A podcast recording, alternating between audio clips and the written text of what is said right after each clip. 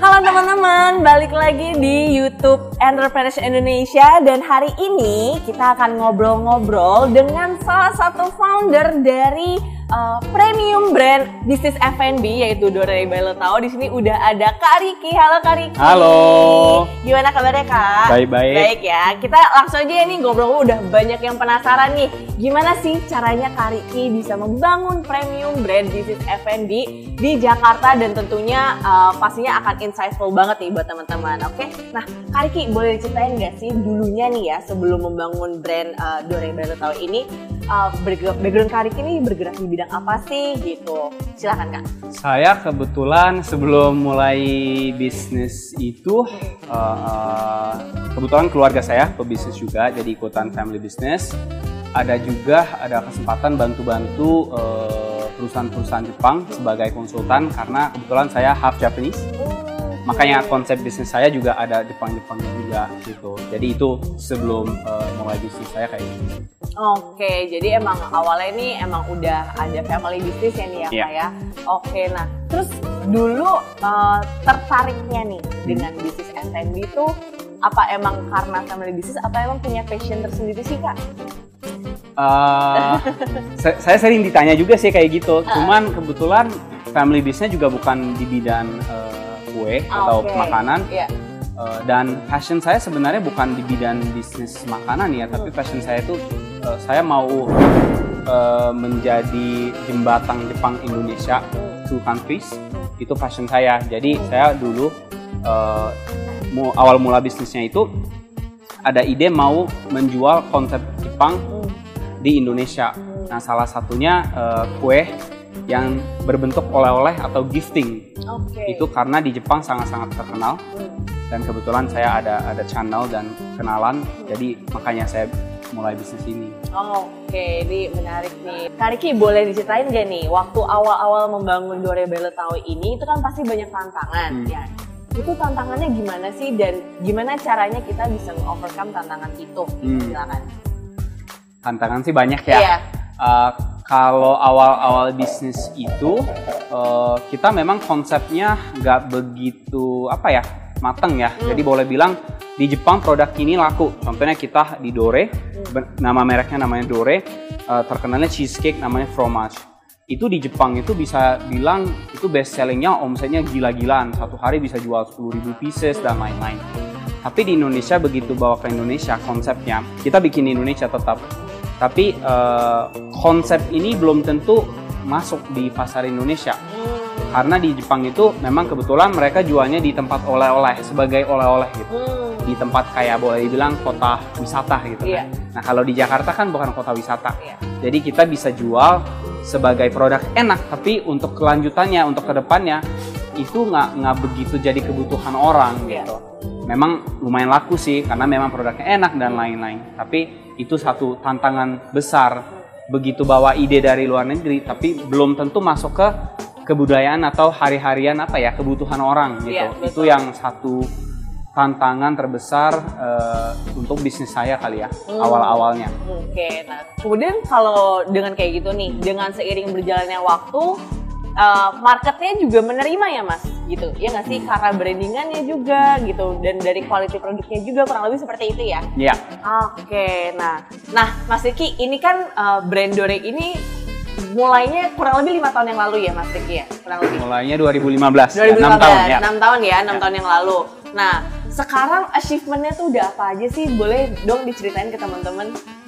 Uh, jujur ngomong masih struggling sih masih struggling. Tapi um, selama enam tahun ini kita banyak belajar uh, especially menurut saya tentang kebutuhan orang itu apa? Kebutuhan orang di Indonesia di pasar especially di Jakarta kali ya. Itu apa jadi awal mulanya mungkin kita jual kue yang enak, itu aja pokoknya. Hmm. Ini enak banget, jual aja pokoknya gitu kan. Untungnya saya uh, suka branding, saya bikin brand itu benar-benar uh, menjaga image, premium image karena orang beli kue kita itu untuk kasih ke orang lain juga kan. Jadi kita konsep konsepnya namanya for the loved ones. Jadi intinya okay. orang beli untuk for the loved one, untuk orang-orang yang tersayang gitu kan. Jadi benar-benar dari packaging, dari experience itu benar-benar kita bentuk yang something special di mana orang kasih ke orang lain itu nggak bakal memalukan gitu. Hmm. Nah itu awal-awalnya. Tapi begitu ke sini, saya lebih banyak belajar tentang kebutuhan orang itu apa sih. Contohnya kalau kue, saya melihat ada tiga poin yang penting nih. Uh, satu, orang beli kue itu untuk ulang tahun, itu udah pasti, ya kan? Dulu di Dore nggak ada kue ulang tahun, jadi itu satu poin yang penting. Dua, uh, kado, ya itu udah dari awal memang karena oleh-oleh, gifting konsep udah terbentuk. Tapi kado itu apa? Contohnya anniversary, uh, congratulation, gifting, sama uh, Lebaran, Natal itu satu saat orang memang beli kue untuk kasih ke orang gitu. Poin ketiga itu untuk hari-harian. Jadi hari-harian itu mungkin ada dari delivery business, ada juga cafe. Nah kebetulan kita lagi di cafe saya di Pancake namanya Pancake Co. Ini alasan uh, karena kita mengerti orang memang perlu kue makan kue itu pada saat uh, hari-harian di cafe untuk kayak cemilan-cemilan gitu. Jadi uh, mungkin salah satu dari sisi ilmu ya hmm. achievement terbesar itu saya mengerti konsep ini dari kira-kira dua tahun tiga tahun yang belakangan saya lebih mengerti dan fokus ke poin ini. Nah kalau dari sisi bisnis achievement udah ada cabang kita sekarang ada 8 titik okay. termasuk lima cabang di Jakarta uh, sama udah ada cafe juga uh, salah satu dari dari lima tiganya itu cafe. Hmm dan kita setiap hari ya terima banyak customer okay. uh, itu satu achievement saya bangga dan kita bisa jadi kontribusi kepada orang karena orang duduk di tempat kita hmm. ada tulisan happy together time enjoy dan uh, memang tujuan bisnis saya itu bukan jual produk tapi benar-benar dari produk kita kasih kebahagiaan ke customer okay. itu satu hal yang saya merasa bangga sekali dan tim saya juga merasa itu setiap hari karena dari sales dari customer number kan kelihatan yeah. itu yang satu achievement yang saya merasa something special gitu kali ya. Oke, okay, yeah. ini keren banget sih. Nah ini kan berarti uh, aku bisa bilang udah punya banyak cabang ya kan, hmm. ada cafe juga. Nah uh, kalau ngobrol waktu pandemi nih, itu gimana tuh, Mas? Ini kan maksudnya mau tutup gitu yeah, kan? Yeah, Apakah yeah. pada saat itu langsung shifting ke online atau gimana? Mungkin boleh diceritain sedikit. Oke, okay. um, banyak sih pengalaman gitu yeah. ya. Jadi uh, sebenarnya sekarang pun masih dalam kondisi pandemi di mana customer banyak yang nggak mau datang ke toko. Gitu. Yeah. Nah kebetulan saya sebelum pandemi yeah. itu udah siap-siapkan uh, uh, online system di mana orang bisa pesan melalui website atau dari WhatsApp gitu. Nah, itu hokinya saya awal 2020 udah disiapkan. Hmm. Karena saya melihat ke depan memang perlu seperti itu gimana orang bisa beli produk kita dengan lancar tanpa orang datang ke toko gitu. Hmm. Jadi itu udah disiapkan. Jadi ketika uh, ada pandemi, kita benar-benar hajar marketing digital marketing dari endorsement, sangat uh, dibantu sama teman-teman selebriti dan lain-lain. Uh, mereka sangat baik ya, bantu hmm. banget. Uh, jadi kita banyak endorsement dan uh, om, dari sisi omset boleh dibilang sekarang 10 sampai 15 kali lipat sebelum pandemi dari sisi online. Itu satu hal yang boleh bilang karena kita fokus benar-benar fokus ke tiga konsep yang tadi sama uh, channelnya lah uh, boleh dibilang secara proses sangat simple. Orang tinggal WhatsApp ke kita customer service kita uh, langsung balas bantu uh, proses. Jadi saya benar-benar memikirkan gimana orang beli produk kita dengan lancar dan gampang dan dapat kayak apa ya saran-saran yang bagus. Kayak di toko lah. Orang datang ke toko kan mau ngobrol kan. Betul. Kalau baju contohnya cocoknya apa ya? Yeah. atau kalau kue atau makanan kan tanya biasanya enaknya apa ya? Nah kita bikin uh, tim yang benar-benar uh, bisa bantu customer.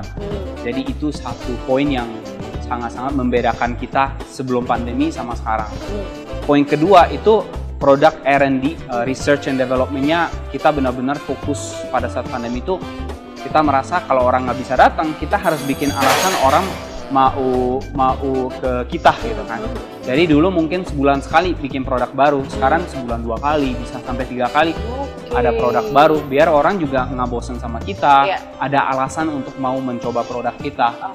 Jadi itu mungkin boleh dibilang uh, mindsetnya sangat-sangat shifting hmm. dan kita sebisa mungkin gerak terus. Hmm.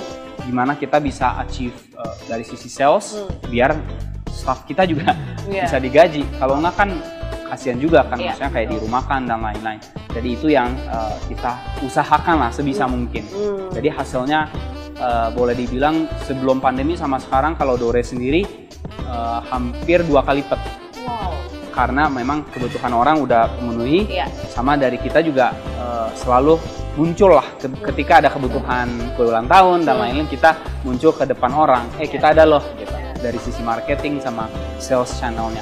Itu yang sangat-sangat apa ya push selama dua tahun ini oh, gitu. Oke, okay. keren banget ya teman-teman. Jadi intinya ternyata uh, harus ada yang namanya inovasi produk dalam waktu jangka pendek juga ya menurut aku ya yang tadi aku baru tangkap adalah dalam satu bulan dalam satu bulan itu bisa dua kali bisa, ya mas ya bisa dua sampai tiga kali iya. wow Oke, nah ini uh, catatan juga ya buat teman-teman nih, uh, buat nanti yang punya bisnis FMB bisa nih ya di ATM kali ya. Yeah. Nah, oke, okay.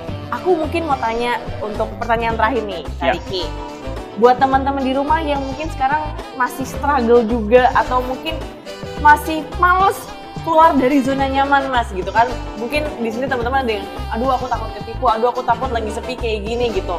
Mungkin mas ada pesan-pesan nggak? Silakan. Kalau pesan-pesan banyak juga kali ya. Um, satu pesan dari saya itu saya selalu ngomong ini sih uh, kalau ada seminar dan lain-lain saya selalu ngomong kita harus tahu uh, bersyukur dan apresiasi kepada orang yang bantuin kita. Kalau pengusaha itu kan kalau mau achieve 100 hal kalau sendiri nggak bakal bisa. Pasti ada timnya pasti ada orang yang bantunya gitu kan.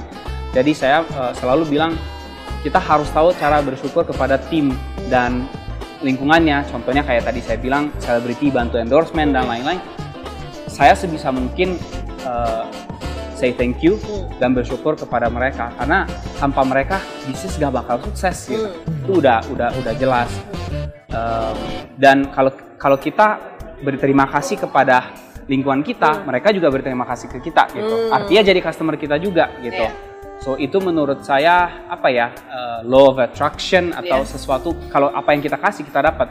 Itu menurut saya apalagi di dalam uh, kondisi pandemi ini dua tahun saya belajar banyak dan saya merasa banget dari hati saya hmm. benar-benar oh bisnis itu kayak gini ya gitu. Um, itu satu kedua saya sendiri jujur ngomong masih struggle bukan struggling ya tapi uh, masih berjuang uh, mau mau sukses mau mau achieve uh, target kita dan lain-lain itu saya juga nggak berhenti. Nah saya lihat perusahaan yang lebih besar pun kayak gitu juga. Artinya level mana pun hmm. orang harus gerak terus untuk achieve something gitu.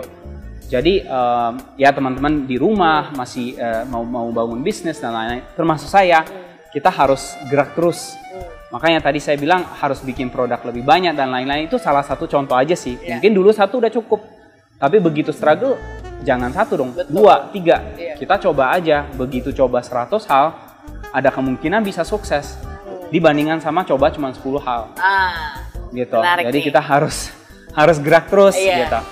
Uh, ya saying this saya juga masih masih coba-cobalah intinya ya itu sih pesanan okay. dari saya. Jadi buat teman-teman nih yang yang mungkin ngerasa aduh mager aduh ini coba deh ilangin tapi harus coba law attract law of attractionnya tuh di ke arah yang positif ya mas ya tetap innovate kasih, ya kan? positif terus. Iya gitu. Uh, tetap jangan berhenti mencoba gitu. Jangan stagnan teman-teman juga harus coba konsisten nih dari segi uh, inovasi produk uh, marketing branding itu tetap harus tetap dijalanin gitu Oke, Kak Riki, thank you banget thank udah sharing-sharing so di YouTube Entrepreneurs Indonesia dan jangan lupa ya teman-teman kita akan ada kolaborasi bareng Kak Riki nih bareng uh, Brandore tetap pantengin terus entrepreneurs.id dan jangan lupa follow sosial media entrepreneurs.id. Oke, sampai bertemu di episode berikutnya. Bye bye. Bye bye.